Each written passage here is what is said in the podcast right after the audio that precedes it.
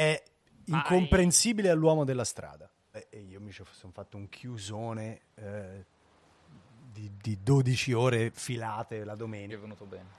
Per me è venuto molto bene, ripeto, se lo dai a chiunque non abbia una forte consapevolezza delle meccaniche di un videogioco action, dopo 3 ore è schiumante sul tappeto. Così. Quindi è il gioco per te, Bordone? Io i soldi li faccio tutti, poi ci metto settimane, ma li faccio tutti. L'hai finito Hades? No, mi manca un mostro, però ho fatto grossi progressi. Non ci posso credere, vi devo dare il benvenuto alla 3ª stagione, prima puntata di Joypad, cioè corri, salta e spara. Ragazzi, che roba, che energia, che tempra. Noi siamo Matteo Bordone, Francesco Fossetti e Alessandro Zampini in presenza. Non ho fatto il controllo prima, ma io ho scaricato Verifica C19, che è l'app per il Green Pass. Non so se volete espormelo, perché io siamo nella stessa stanza. Io sono a posto, dov'è il telefono? Anch'io, facciamo sentire. Vale anche in Europa. A Londra no, per andare a Londra devi farti 4 tamponi. Perché quegli stronzi non sono più in Europa. Ma adesso torneranno, dagli 10 anni che ritornano. Sono finite le provette degli ospedali che devono scegliere a chi fare gli esami del sangue. Adesso, questa è l'ultima notizia, era questa. Poi arriveranno, ma al momento no, la signora Smith, tanto ormai facciamole al signor Peters, perché sono finite le provette. Allora, di cosa parliamo per cominciare? Parliamo di quello che è successo durante l'estate, direi. Sì. Zampa, sei con noi? Sì, sono con voi, stavo cercando di ricordarmi cosa è effettivamente successo quest'estate e a cosa ho giocato io quest'estate, e adesso che me lo sono ricordato non sono sicuro di volerne parlare. Hai giocato su mobile, solo su mobile? Ahimè sì, per un numero di ore infinito, per una cosa di cui un po' mi vergogno a parlare, ma che tra l'altro su Joypad è già passata, perché io ogni fine luglio ho il grandissimo revival di Capitan Tsubasa Dream Team, che è quel giochino un po' della merda fatto solo per rubarvi soldi, di cui avevamo parlato quando facevamo i video tipo 3 anni fa. Sì. Funziona così: se tu sei un multimilionario, ci giochi sempre, ti compri le pallette perché le compri, continui a pescare questi giocatori e hai sempre la squadra aggiornata. Se come me sei una persona normale, ci giochi un po', ti viene la frustrazione perché non prendi mai quello che vuoi, lo abbandoni per un anno. Quando lo riprendi a luglio, c'è il loro evento dell'anniversario, hai di nuovo un po' di margine per giocarci quei 2 o 3 mesi prima di abbandonarlo. Io ho fatto questo quest'estate. Bravo.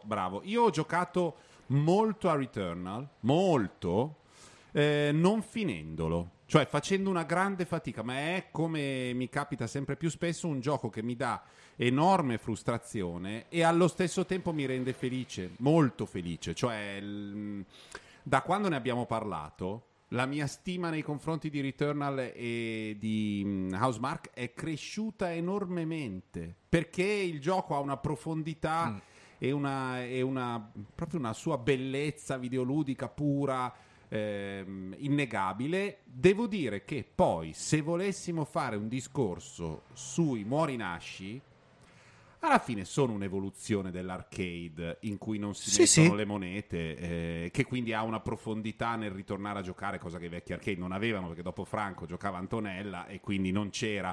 Però sono delle non c'è, ti accorgi che non c'è questa incredibile novità nella struttura. Sono degli arcade pensati per gente che ha più tempo di chi andava nelle sale giochi. Io 2 mesi fa ci ho fatto un pezzo su questa cosa qua, ho scritto proprio: sono l'eredità più pura degli arcade. Sì. Non c'è il sistema di monetizzazione per cui ogni partita è devi aggiungere la monetina, però l'idea di base è quella lì. Sì, e devo dire che il gioco si è rivelato molto più bello di quello che sembrava, cosa tipica dei titoli di Housemarque, perché quando si dice Housemarque o Housemarque, l'abbiamo capito o no? Sarà Housemarque, Marque, no? Non lo so. Non si è capito. Bisognerebbe sapere come si pronuncia in... dove sono loro? Ma no, finlandesi, no, in Finlandia. In Finlandia sarà Housemarque, però no, non credo che sia Housemarque. Credo attento che sì, perché quello è lo svedese, il finlandese è agglutinante, stai attento. Sì, no, lo so, infatti non è una parola finlandese, sarebbe ittala, tettolo, però... Chiediamolo a internet. Secondo me è Housemarque. Comunque, quando esce il gioco lo guardi e dici...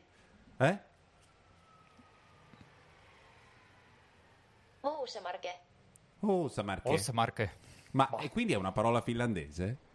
E tu lo sai. Non lo so, l'ha detto Housemarque. Allora, autopronounce mi dice solo come si pronuncia. Una puttanata. Va bene.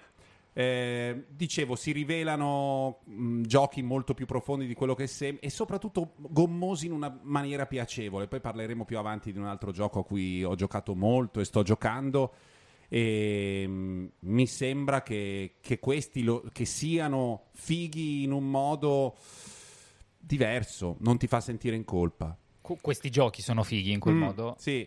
Beh, allora certo, anche perché è il nostro cavallo di battaglia di tutta l'ultima stagione di Joypad, cioè noi sui Morinasci siamo andati proprio all in, quindi è roba nostra. Abbiamo cementato il nostro brand sui Morinasci. No, non vorrei dire che se hanno questo successo e soprattutto se gli studi decidono di sviluppare questo tipo di gioco è anche grazie a noi, non so se voglio spingermi a farlo, però nessuno potrà provare il contrario. Sicuramente siamo gli unici che gli hanno dato, scusate, un nome compatibile con la vita delle persone sulla Terra e non con l'impallinamento davanti a un PC, perché roguelike o roguelite, nessuno che non sappia perfettamente cosa sia capirà mai cosa sia. E comunque anche tra di loro c'è un po' scazzo su questa cosa, quindi meglio così.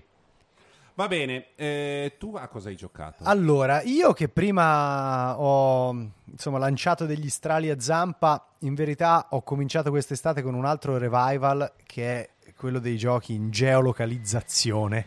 Beh, ma quello non si è mai spento, eh. Cioè, io Pokémon GO ce l'ho installato dal giorno 1. È uscito The Witcher Monster Slayer e quindi mi sono fatto un paio di passeggiate per cacciare streghe, goblin e robe strane. No, i goblin non ci sono adesso. Funziona? No. Okay. No, infatti è stato un saluto a CD Projekt Red che noi sempre stimiamo e in cui crediamo tantissimo. È stato un'infatuazione molto rapida, molto meno concreta di quella invece di 2 anni fa, che era per Wizards Unite di Harry Potter. Sì. E poi invece sono andato in vacanza, mi sono portato la Switch e mi sono giocato a The Great Ace Attorney Chronicles. Ah, bello. Objection! È quello che, insomma, io è una saga di avventure testuali che ho apprezzato tantissimo quando arrivò su 3DS, si parla di una decina abbondante di anni fa, l'avevo giocata con ardore, poi mollata del tutto. Adesso l'ho riscoperta e si è riaccesa la passione. È uscita questa riedizione, ci sono 2 giochi, quindi 10 casi, scritti benissimo, fra l'altro l'ambientazione è nell'Inghilterra vittoriana, quindi lontana dal Giappone moderno, e riesce sempre a fare una magia incomprensibile, cioè con una serie di effetti sonori, di campionature di 2 parole, poi ti comunica uno spettro di emozioni inesauribile, anche davvero bellissimo. Anche un senso di realismo che non è commisurato a quel poco che fanno, cioè sono pochissimi tratti, pochissimi gesti, ma non sono gesti, elementi che ti danno la... Ah, perfetto, ok, sono in un tribunale, stiamo dibattendo, ci credi al 100%, il che è poi lo scopo di quel tipo di gioco. E poi basta, perché mi sono messo a fare del kombucha, lo dico solo perché voglio vedere la luce negli occhi di Matteo. No, ma capisco. Sai che le fermentazioni sono proprio il lascia passare al mondo estremo del bizzarrone, quindi la ciabatta palestinese, le fermentazioni. Cosa hai fatto quest'estate? Ho fermentato una cosa. Ho fatto il kombucha, io ho fatto il cavolo cappuccio fermentato l'anno scorso, l'ho messo sopra il frigorifero, è uscito fuori dalla cosa, ha bruciato il chip, si è rotto il... Quindi... ci sono dei rischi. Poi a un certo... No, aspetta, mi sono distratto. Hai bruciato casa con un cavolo? Non un cavolo. Ho rotto il frigorifero perché ho messo il barattolo che conteneva il cavolo che doveva fermentare con un po' troppo liquido, l'ho messo sopra il frigo. Siccome quando fermenta poi può fare schiuma all'inizio, che è uscito un po' di liquido, si è infilato dentro all'intercapedine del frigorifero. In cima ai frigoriferi c'è la logica, ci sono le schede, ho scoperto. Quindi il frigo è andato a freezer a meno 30 e frigo che ghiaccia tutto. Ho dovuto cambiare tutto e il tecnico mi ha detto ma qui è caduto dentro qualcosa. Il tecnico del frigorifero, che si chiama, ve lo giuro, Ambrogio Brambilla, e parla così, è arrivato e ha detto vabbè, non sarebbe in garanzia questa cosa qua perché lei ha fatto cadere del liquido che ha bruciato l'integrato. Ma però tu gli hai spiegato da dove veniva quel liquido? No. Ah, no, perché mi vergognavo. Comunque arriverai al kefir prima o poi. E no, tu arriverai al kombucha, perché appena il mio scoby raddoppia, io lo do a te, Matteo. Sì, no, ma il kombucha va bene, è freschino. È il kefir che ha il problema di essere un po' difficile da consumare, perché è un po' aspro, è un po' forte. E quindi poi mio padre si sognava il kefir che scendeva dalle scale e si mangiava. State ascoltando Joypad, cioè fermenta? Mettiti dei sandali. Non lo so, ragazzi. Rutta a questo punto, compra una che è fermentato, no, e spacca i frigoriferi e compra una lampada di sale. Va bene, questa era l'introduzione della nostra terza stagione e adesso parliamo di giochi un po' più seriamente. E siamo sempre noi, cioè Joypad, ovvero corri, salta e spara. Parliamo dei giochi di agosto e cominciamo con Fossa che ci racconta Psychonauts 2. Psychonauts 2, meraviglioso, bellissimo, retaggio di un'epoca che non esiste più. È un gioco che esce direttamente dalla metà degli anni 2000, è proprio il sequel del primo Psychonauts che uscì nel 2005. Il gioco fu la prima esperienza allo sviluppo di Tim Schafer dopo l'abbandono di LucasArts. Tim Schafer aveva contribuito ai dialoghi di Monkey Island, aveva fatto Full Throttle e Grim Fandango, poi era andato. Titoli fantastici, meravigliosi, di un'epoca in cui si poteva godere di videogiochi con slancio anche quasi senza essere capaci di fare nulla. Sì, esatto. Giochi meravigliosi. Grim Fandango è una cosa addirittura che se ne va oltre, sono tutti bellissimi, ma Grim Fandango è come dire il deluxe, no? È la capriola carpiata di quel tipo di stile videoludico narrativo eccezionale. E dopo Grim Fandango se ne andò da LucasArts, fondò Double Fine, che adesso insomma è un'azienda che è stata acquisita da Microsoft. Primo titolo Psychonauts, che era eccezionale, lanciava proprio, cioè fondava un immaginario meraviglioso. Forse all'epoca non fu proprio accolto con grandi feste dal pubblico e economicamente le cose andarono un po' così cosà, e da lì in avanti Double Fine ha sempre un po' lottato per sopravvivere. 15 anni dopo ha deciso comunque insomma di andare all in. Visto che i soldi non erano più un problema. No, in realtà non è vero, perché adesso è di Microsoft, ma l'avvio dello sviluppo di Psychonauts 2 è cominciato prima dell'acquisizione, quindi comunque c'era un po' di atto di coraggio. E l'idea appunto era quella di proseguire nel racconto delle avventure di Raz e finalmente definire tutti i lineamenti di questo universo molto particolare. Si vede proprio che l'obiettivo è quello di finire di raccontare il mondo di gioco, che è un mondo stravagante in cui c'è questa associazione di spie psichiche. Sì. Con una vibrazione proprio da spy story anni 70, che ha come potere un po' di poteri tipo telecinesi, pirocinesi e via dicendo, ma soprattutto ha la capacità di entrare nella mente delle persone. Il gioco è nella forma un action platform molto tradizionale, anche un po' anzianotto a tratti, ma il suo, cioè l'elemento distintivo è proprio questa scrittura meravigliosa.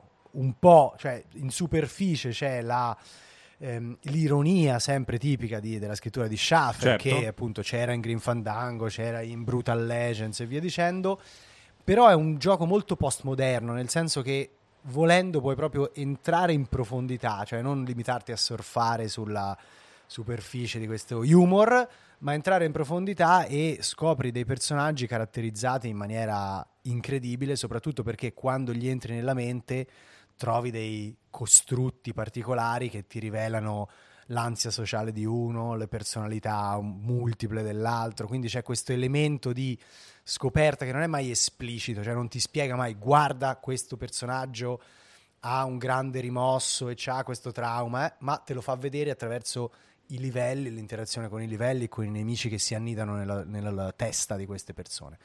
Io mi sono proprio innamorato, l'ho proprio giocato dall'inizio alla fine senza mai fermarmi. È un po' come si può dire, il difetto endemico di molti videogiochi, il fatto di essere tutti tell e poco show, che esatto. Se fossero dei romanzi sarebbero dei romanzetti e non avrebbero mai la profondità di lasciare le cose dietro a una cortina di esperienza, di ricerca delle persone.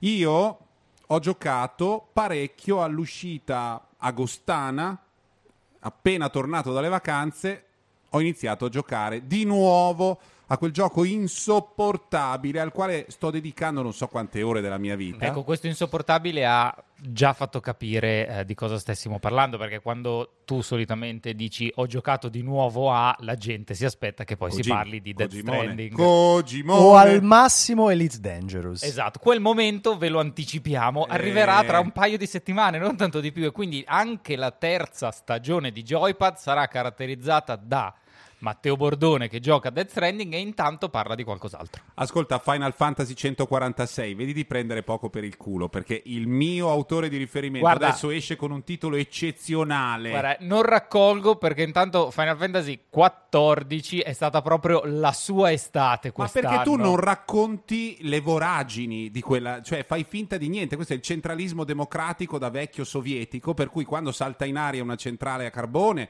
non dici una mazza. Quando riesce a far arrivare il satellite in orbita, ecco lo Sputnik, proprio una cosa da sovietico. Tu su Final Fantasy hai questa visione, per cui se succede un disastro, ma no, ma una robetta, vabbè, un titolo così, e poi capolavoro! Non raccolgo assolutamente. Ecco, non raccogliere. Credo di essere stato uno dei tre al mondo che ha dato un voto molto basso all'ultimo Final Fantasy, quindi non lo accetto proprio. Va bene, Sucker Punch, Ghost of Tsushima, decorativo a un livello tale per cui nella croce direzionale, se vai a destra, viene fuori la macchina fotografica. È un gioco in cui ci sono molti controlli, ma se tieni il joypad in mano hai sempre a portata di mano la macchina fotografica. Non è nelle opzioni, è proprio lì, perché il gioco è iper decorativo, l'abbiamo già detto 1000 volte, stavolta con il lip sync della lingua giapponese, con la localizzazione per PS5, quindi degli effetti di luce, per cui c'è, prima che arrivaste qui stavo giocando, c'era una palla proprio Nihonmaru, la bandiera del Giappone si vedeva, c'è questa palla di fuoco nel cielo un po' verso il tramonto, di guarda che bel sole, incontro, aspetta no, ah si era annuvolato, è rosa, arriva il temporale, cioè con anche una variabilità meteorologica che è assurda, perché per dare questo effetto sempre di dipinti di Friedrich ambientati in Giappone c'è questo. Tu poi abituato alle tratte tedesche in treno da un finestrino dove vedi il Bravo. Clima in tempo reale, questa cosa ti mette un po'.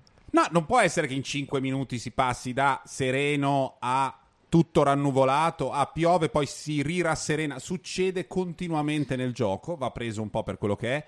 Qualunque prato è coperto di ciuffetti bianchi o di fiori meravigliosi, c'è una una come si può dire, una post-produzione sul colore, che una palette di colori che è del tutto irrealistica. Insomma, va preso per quello che è, un gioco di quantità e non molto di qualità. C'è questa nuova isola di Iki, adesso com'è? È un po' più difficile di prima, per cui è un pochino più divertente, perché alla fine è un gioco che se uno lo fa serenamente, andando un po' in giro a farmare, facendo un po' di, come si dice? Cioè, di attività secondarie prima di procedere con la storia principale. Ha detto farmare. L'ho detto farmare, poi ho provato ad andare avanti, ma...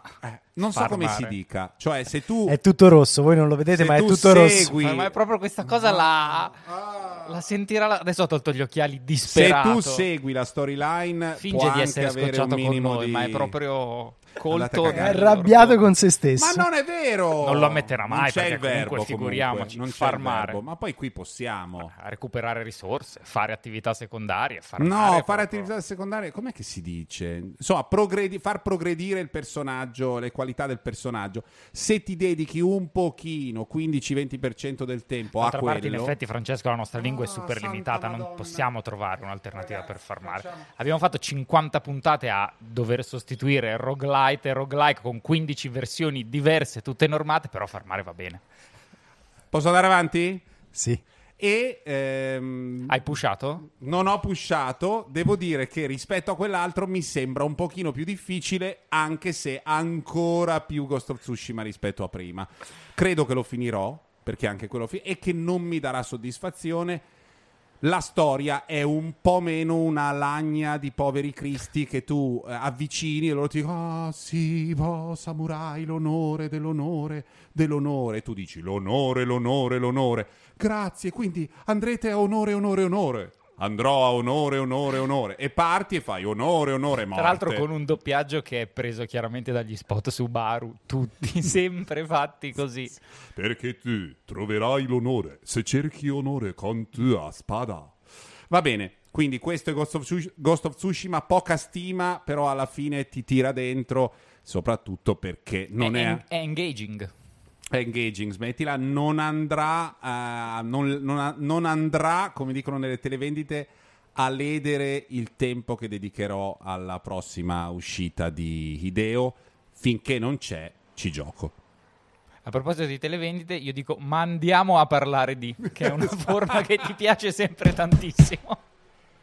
Va bene. E, è uscito 12 Minutes, di cui vi abbiamo parlato.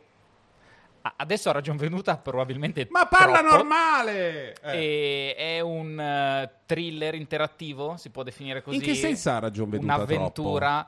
Ne avevamo parlato. Tu non ci hai giocato, è uscito. Ne avevamo parlato abbastanza bene. Molto bene. Era molto promettente. Però una volta sola. Dici... No.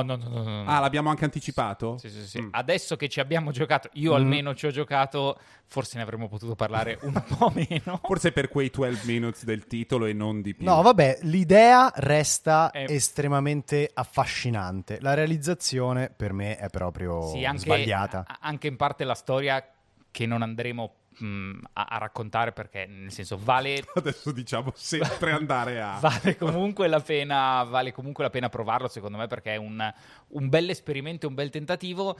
Però insomma è un thriller interattivo, una specie di avventura basata su un loop temporale di 12 minuti nel quale si deve scoprire, si deve risolvere un mistero legato a questa famiglia che viene a un certo punto interrotta da un poliziotto che nei primi loop in sostanza ti uccide. Il fatto che ti uccida resetta il loop e tu devi ripartire. Sì. Quando riparti hai sempre qualche informazione di più rispetto al loop precedente, perché puoi provare a fare nuove cose, puoi fare una domanda diversa alla moglie. Non è una dinamica completamente originale questa qua, c'è un film... Vabbè, ci sono tanti film, Il giorno della marmotta... Vabbè, Il giorno della marmotta sì, però c'è quel film del figlio di David Bowie, quello con Jake Gyllenhaal, che anche lui deve cercare di fare qualcosa per non morire. Jake Gyllenhaal.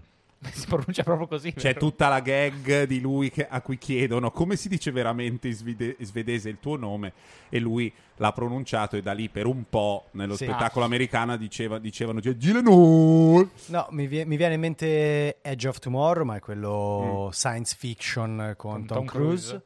Vabbè, in ogni caso... Vabbè. Diciamo che Annapurna, che è una casa di produzione che noi stimiamo molto, ma che tende a fare un po' la figa di Parigi delle case di produzione, a volte cade nel bizantinismo della struttura e poi il gioco non sta in piedi. Diciamo che era più bello crederci in questo gioco che poi effettivamente giocarlo, perché al netto poi dello sviluppo della storia, per cui ognuno decide se effettivamente la sequenza degli eventi e la sceneggiatura può per lui reggere o meno, giocarci, la prima cosa che di cui ti rendi conto è che è super macchinoso, cioè non c'è la fluidità, per dire, nei movimenti, nella selezione, in come trascorrono questi 12 minuti. A un certo punto ti ritrovi un po' a lavorare come se fosse una checklist. La volta prima ho fatto questo, adesso provo questi altri 3 tentativi, non perché ci sia una logica dietro quello che tu stai facendo, ma perché sono quelle cose che ti mancano, perché nel loop prima non sei andato avanti come pensavi. Sì, e fra l'altro il modo di andare avanti è molto inquadrato, cioè non c'è nessuna libertà d'approccio. Se tu fai la cosa che lui vuole tu faccia, ti dà quelle informazioni in più che ti servono e ti fa andare avanti nel loop. Se non la fai, resti lì bloccato per sempre, che è un difetto storico delle avventure grafiche. Il problema è che qui resti bloccato in una stanza senza niente con cui interagire, quindi anche ripetere finché non trovi quel gancio giusto è molto noioso, mentre in una avventura grafica tradizionale magari torni ad esplorare un altro ambiente, certo, a parlare con un altro personaggio, cioè, ci sono delle false piste, esatto, che non sono una stanza. Qua è proprio asfissiante per me. Sono passati quanto? 20-25 anni dall'enigma della scimmia col metronomo di Monkey Island 2 e si sperava che avessero potuto trovare soluzioni un po' più eleganti e intelligenti per il classico prova tutto con tutto. Sì. Diceva Claudio Villa a proposito di questo tipo di giochi: binario, strette parallele della vita.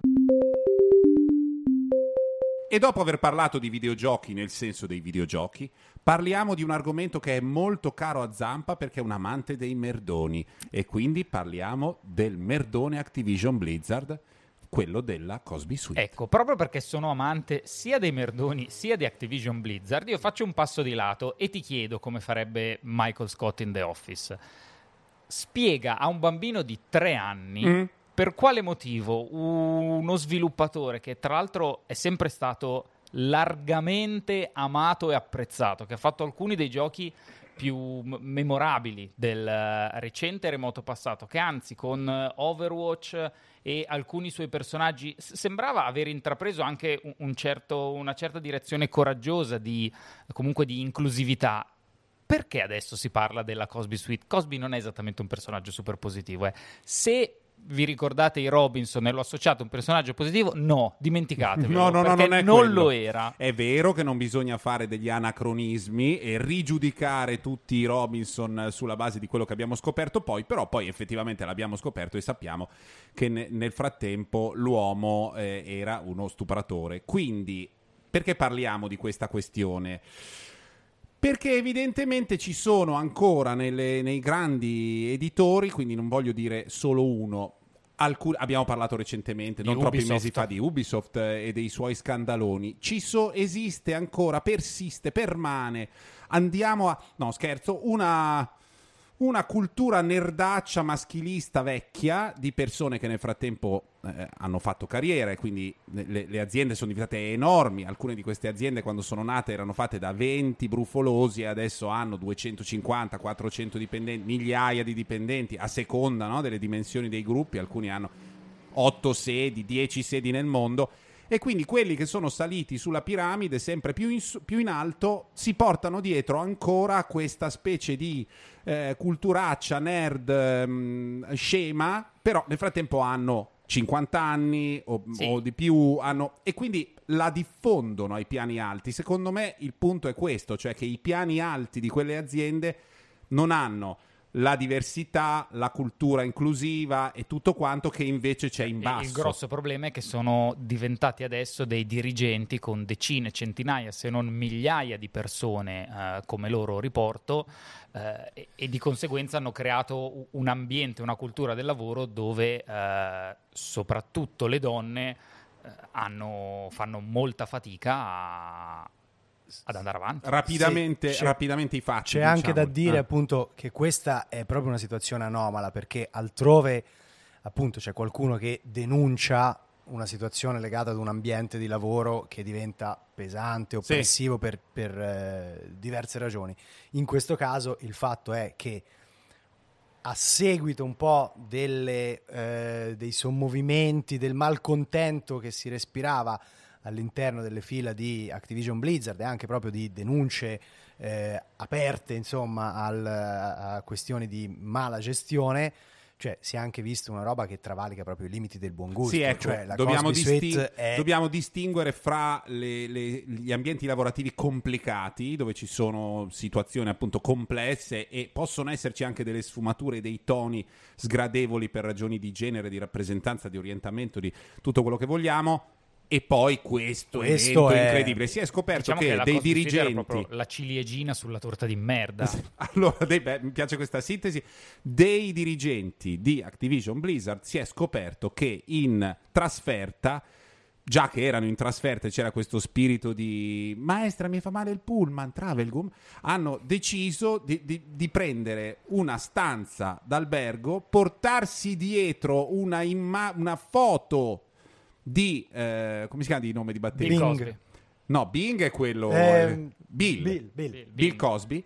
Una foto di Bill Cosby. Tra l'altro segnaliamo a Microsoft che qualcuno ha detto la parola Bing negli ultimi 15 anni. È tanto, non succedeva da 24.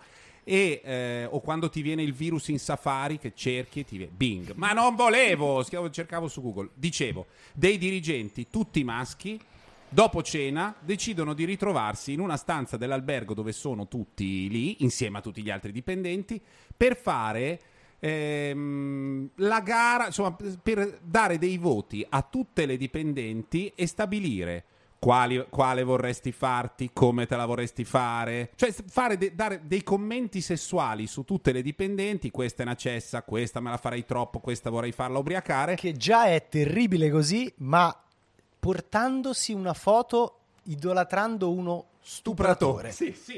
Cioè, yes, è questa la sfumatura che io mi dispiace, ma non riesco a capire come possono aver pensato a una roba del genere. Perché il livello di idea nerd dell'ironia, del facciamo 7 giri carpiati ridendo del fatto che noi ridiamo di quanto in fondo siamo dei alla fine sei lì con il santino di uno stupratore. E questa Cosby Room non è stata definita così da chi li ha accusati di sessismo. Erano loro ridendo che dicevano abbiamo la Cosby Room, ci troviamo tutti nella stanza, beviamo, intanto parliamo di figa. Questo era il contesto. Il punto è che se tu sei, e ce ne sono tantissime, al di là dell'opinione che si ha, se tu sei una dipendente di questi dirigenti, dici scusate, ma perché, detto sinceramente, non andate tutti a cagare? È quello che sta succedendo. Ci sono delle indagini in corso, più che sulla questione della Cosby Room in generale, su l'ambiente di lavoro in Activision Blizzard. Gli stessi dipendenti si sono uniti, mi sembra, in un movimento, in un sindacato di parecchie centinaia, se non forse un migliaio di persone.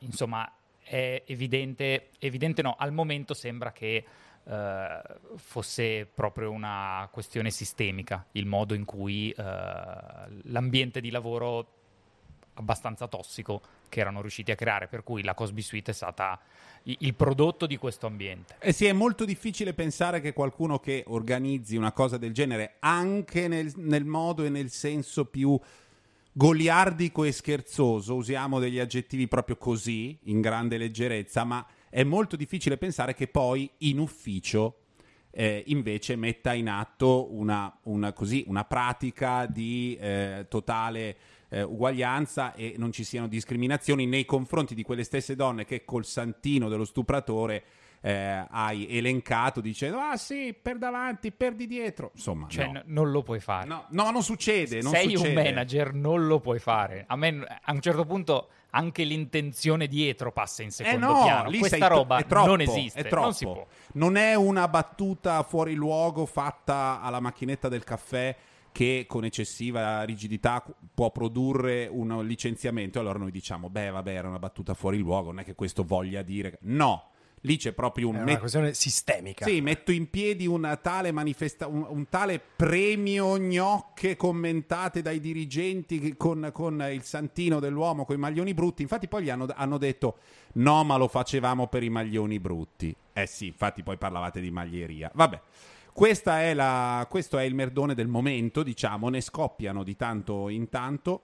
Quello precedente era stato quello di Ubisoft, che però era decisamente più complesso, era più legato a proprio a strani modi di lavorare, di intendere il lavoro di direttore creativo, con anche dei risvolti, ma non era così dritto che uno dice invece questo è proprio che è una fattispecie anche legale, questo sono degli incidenti, è l'aggravante di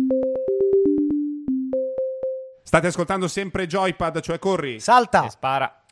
Parliamo dei giochi che stanno arrivando e lo facciamo cominciando dall'uomo che tutti stimiamo e per alcuni però è un pochino difficile da andargli dietro. Parla, Foss. Cominciamo dal lavoro di Hidetaka Miyazaki, Elden Ring, anche se in realtà insomma ci abbiamo qualche mese perché l'uscita è fissata per fine gennaio, ma finalmente si è fatto vedere. L'ho visto in anteprima, una ventina di minuti di gameplay, e citerò un titolo di Polygon, attenzione, dai. Elden Ring è il Breath of the Wild di From Software, così titolava Polygon, e devo ammettere che capisco da dove arrivi quel titolo, nel senso che... Da Polygon? Sì. Come scemo! Voglio bene, Zampa, andiamo avanti. Il gioco è, strutturalmente parlando, a livello di combat system, di design, chiaramente figlio di Dark Souls, della saga di Dark Souls, quindi il più celebre dei mortaccini. Sì. Però si apre a una prospettiva open world, con un mondo di gioco liberamente esplorabile, anche a cavallo, che sembra proprio prendere spunto da quella densissima solitudine che c'è anche in Breath of the Wild. Questo mondo silenzioso, abbandonato, però costellato sempre di cose da fare, un accampamento da ripulire. In Breath of the Wild c'erano i sacrari, qui ci sono dei piccoli dungeon. Quindi l'idea è quella proprio di lasciarti libero, di andare in giro a scoprire i punti di interesse di questo regno che non è sicuramente brillante, invaso dalla luce come quello di Breath of the Wild, ma invece è piagato, rotto, spaccato, ecco, come quelli di Miyazaki. Invece se poi alla fine esce ed è proprio così, super saturo, verde... con gli uccellini che cantano. No, che plot twist sarebbe? Non credo, ci sono cultisti pazzi che si allungano, gente deforme che si copre con dei drappi perché ha orrore del suo corpo, quindi non mi sembra che si arrivi fino a lì, però non si sa mai. Ci sono quindi degli elementi di martinismo, ma sono lievi questi elementi di martinismo, è quasi tutto il caro vecchio Hidetaka. Sono molto secondari, sì, di martinismo, perché alla creazione del mondo ha contribuito anche Martin, mettendoci proprio quel pizzico di Game of Thrones che basta per i comunicati stampa. Più passa il tempo e le interviste, più sembra chiaro che Martin abbia messo il titolo ai documenti Word, perché... ogni volta viene fuori, ah no, questa cosa però l'ha scritta tutta Miyazaki, i personaggi e i dialoghi sono tutti suoi, Martin ha aiutato a fare qualcosa sul mondo di gioco. Posso dire una cosa? Martin Elden Ring come Milo Manara Adrian? Perfetto. Ah, e allora va bene, per i comunicati stampa va benissimo, ci saranno 2 o 3 elementi e poi è tutto quel mondo marcio che vorrebbe solo non essere mai nato, tipico del nostro allegro Miyazaki, bello che... I 2 Miyazaki più famosi sono uno, l'autore dei più così inebrianti inni alla vita, all'amore per la terra, i bambini, le relazioni, tutti che si vogliono bene, crescere in un mondo di affetto, e l'altro non essere mai nati, desiderare che la marcescenza compia anche l'ultimo dei passi e ti riporti dove vorresti stare, cioè nell'oblio, nell'orrore, nella morte, nel non soffrire. Questi sono i 2 Hayao e Hidetaka Miyazaki, non vanno confusi, perché altrimenti nel film Ponyo al posto dell'acqua, esatto, c'è la varechina e dei pesci marci. Soprattutto se vostro figlio vi chiede di guardare qualcosa su YouTube, occhio a quale Miyazaki andate a scegliere. Ti volevo chiedere invece, ma la nuova impostazione del gioco il fatto che sia open world, che tu possa scegliere un po' dove muoverti, lo rende un po' più facile, un po' più difficile, ugualmente complicato. Allora, non avendolo giocato ma solo visto, è molto complesso dare un giudizio adesso, però mi sembra che strutturalmente proprio questa libertà ti alleggerisca un attimo il viaggio, nel senso che non è che devi sbattere la testa necessariamente contro quel boss finché non l'hai battuto, magari vai in giro, ti potenzi un po', trovi l'oggetto, puoi farmare, esatto, trovi l'oggetto. Ma quindi è sdoganato? Ma no, non è sdoganato, mi è scappato, cerchiamo di trovare dei nervi alternativi. Trovi l'oggetto che ti permette di superare più facilmente un altro pezzo. Ci sono anche dei dungeon classici, sono 6 dungeon che loro chiamano Legacy Dungeon, in cui l'esperienza ritorna molto più vicina a quella di Dark Souls, anche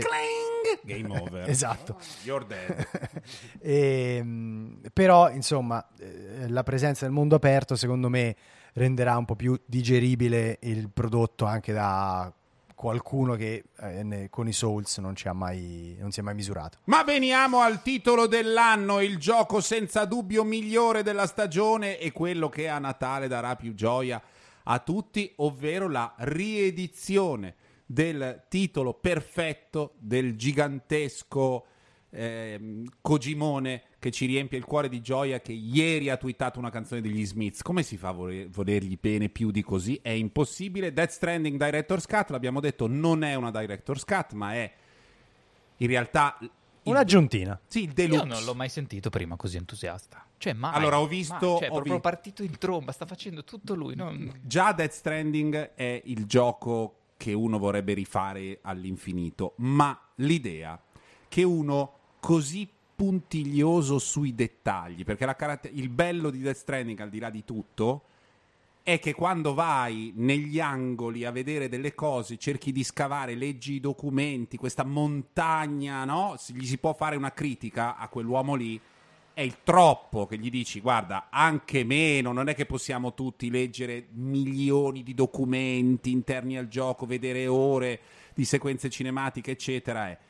Però, se ci stai, se ci credi, l'idea che lui abbia avuto più tempo per mettere più rifiniture, più virgoline, più dettagli, ancora di più su quel gioco lì, mi riempie di gioia. Le catapulte... Sai Matteo, dimmi. Guarda, voglio proprio dirti questa cosa. Non mi smontare, se sai qualcosa di negativo fai come ai bambini piccoli, gli dici la nonna è andata in cielo. Io non ti smonto, ma ti dico che c'è. Perché dove vanno le nonne quando non le vedi più per un po'? In cielo.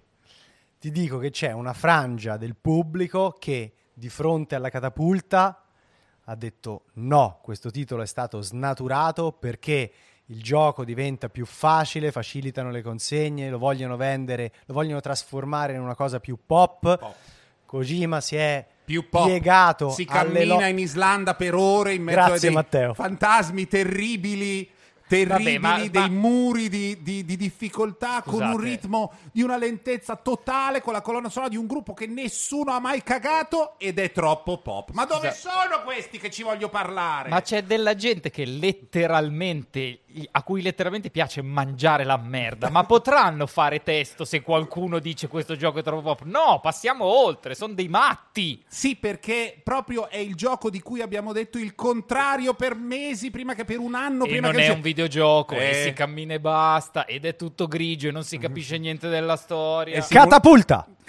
Ah, volete fare l'Alessandro Amoroso dei videogame, una cosa da Maria De Filippi? No, amici, non è così. E soprattutto pensate se invece tra tipo 6 mesi ci sono le skin tipo Fortnite in Death Stranding, le loot box, gli eventi, Ariana Grande l'altro giorno un mi sono fatto una camminata, eravamo io e uno della Dark Polo Gang, cioè l'ho beccato online, abbiamo fatto una camminata 2 ore e 40, non abbiamo detto niente, veramente top, e poi abbiamo portato un pacchettino, cioè sto volando.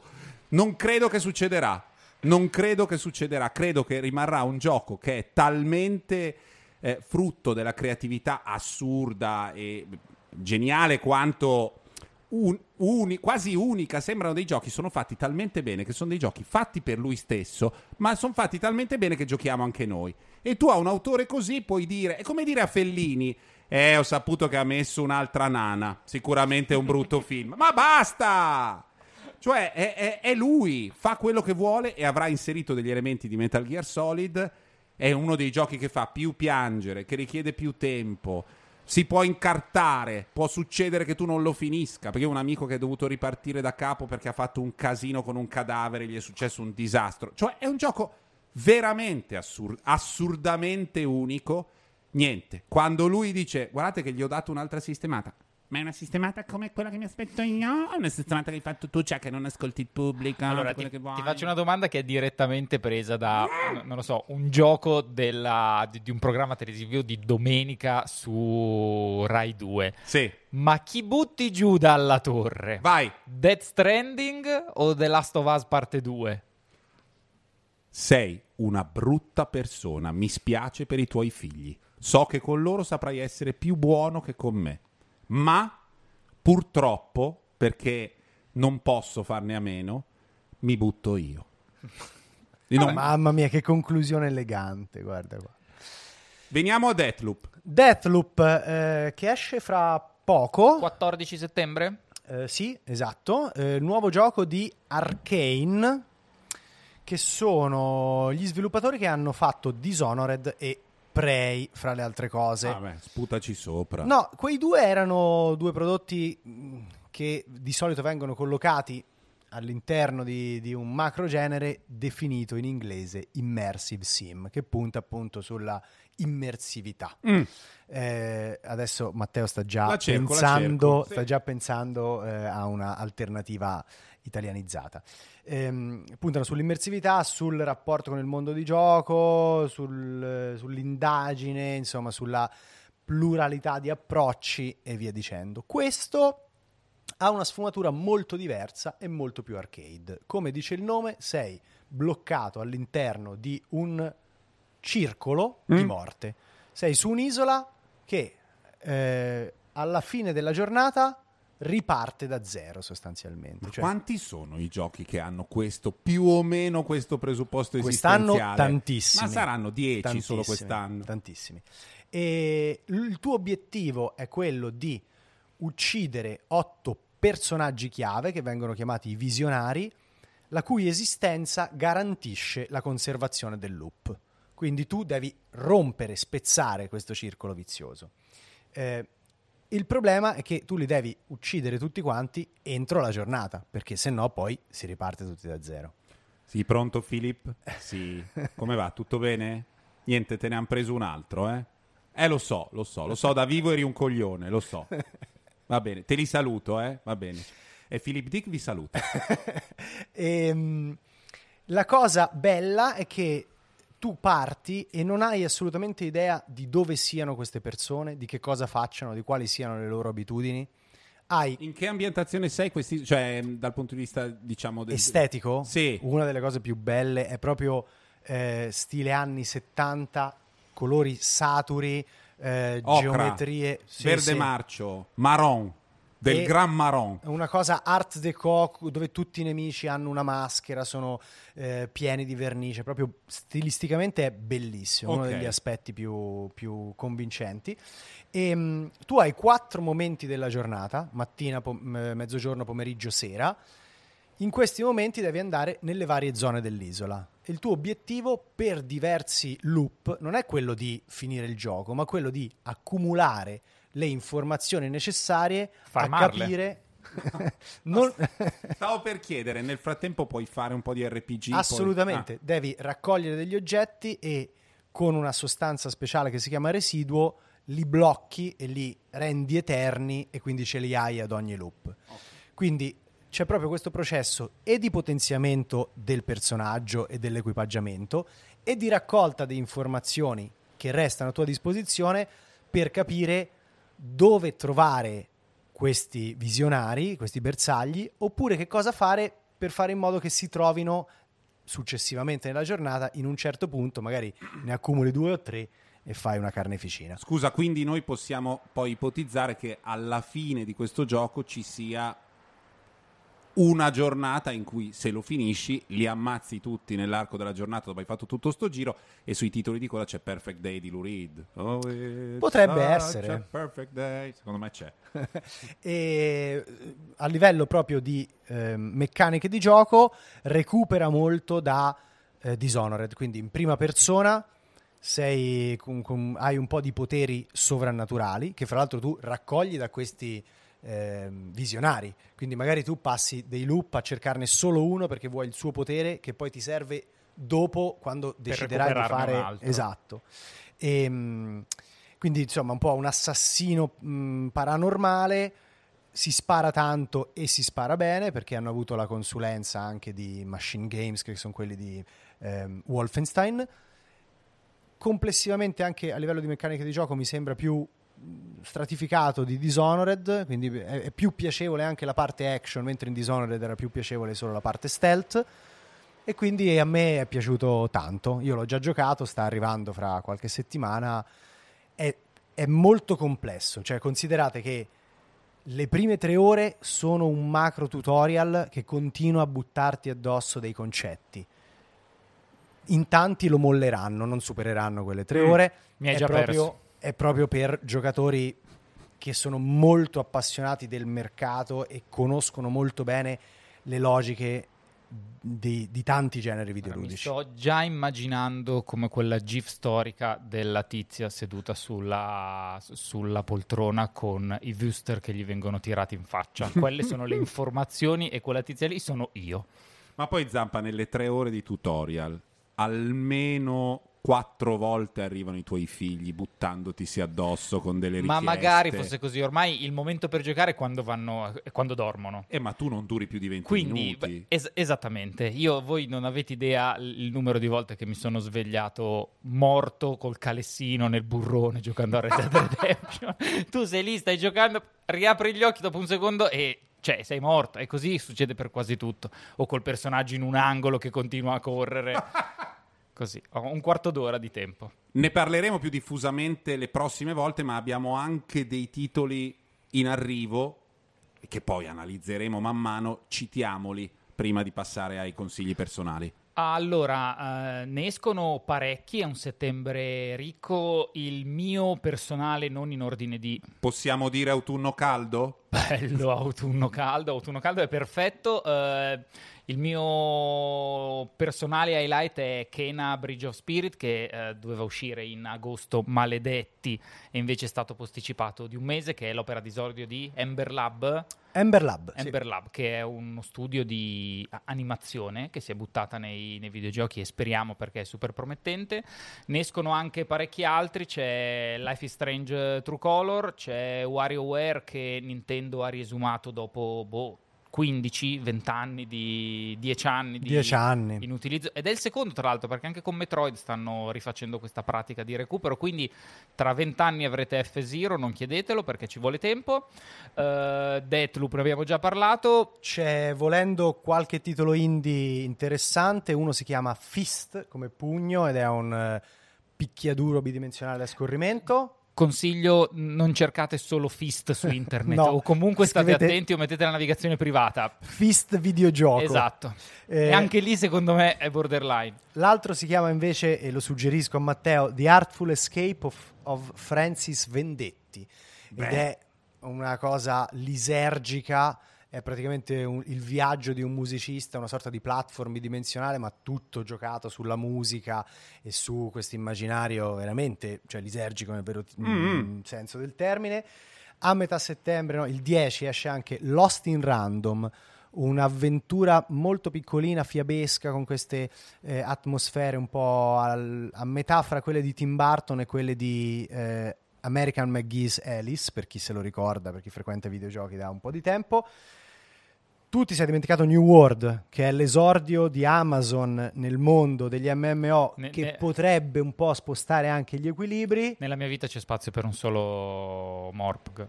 Direi... ce n'è uno che Matteo aspetta da un sacco e che non è Death Stranding, ma è Tales of Arise, il 36esimo titolo di una serie di JRPG che però quest'anno cambia molto perché la palette cromatica è più verso il rosso anziché il verde acqua.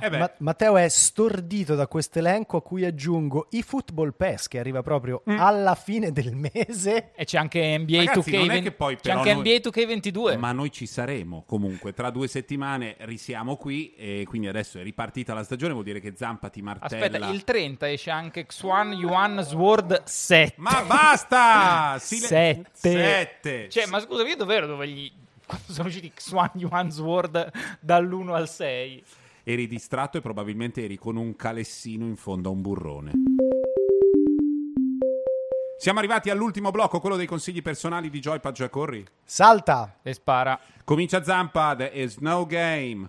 There Is No Game è un gioco mobile per la gioia di Francesco, sviluppato da Draw Me a Pixel, che però secondo me è un piccolo capolavoro. C'è anche su Switch, quindi...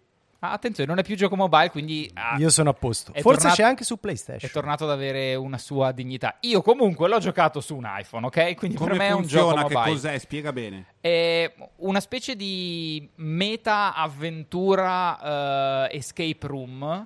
E il gioco è diviso in ambienti, in livelli che tu devi superare giocando molto, però dialogando con il gioco stesso. Il gioco cerca di farti credere che non è un gioco e ti dice no, guarda, un esempio proprio dal tutorial, per superare quella fase tu devi aspettare che la barra di caricamento, il verde della barra di caricamento, arrivi alla fine.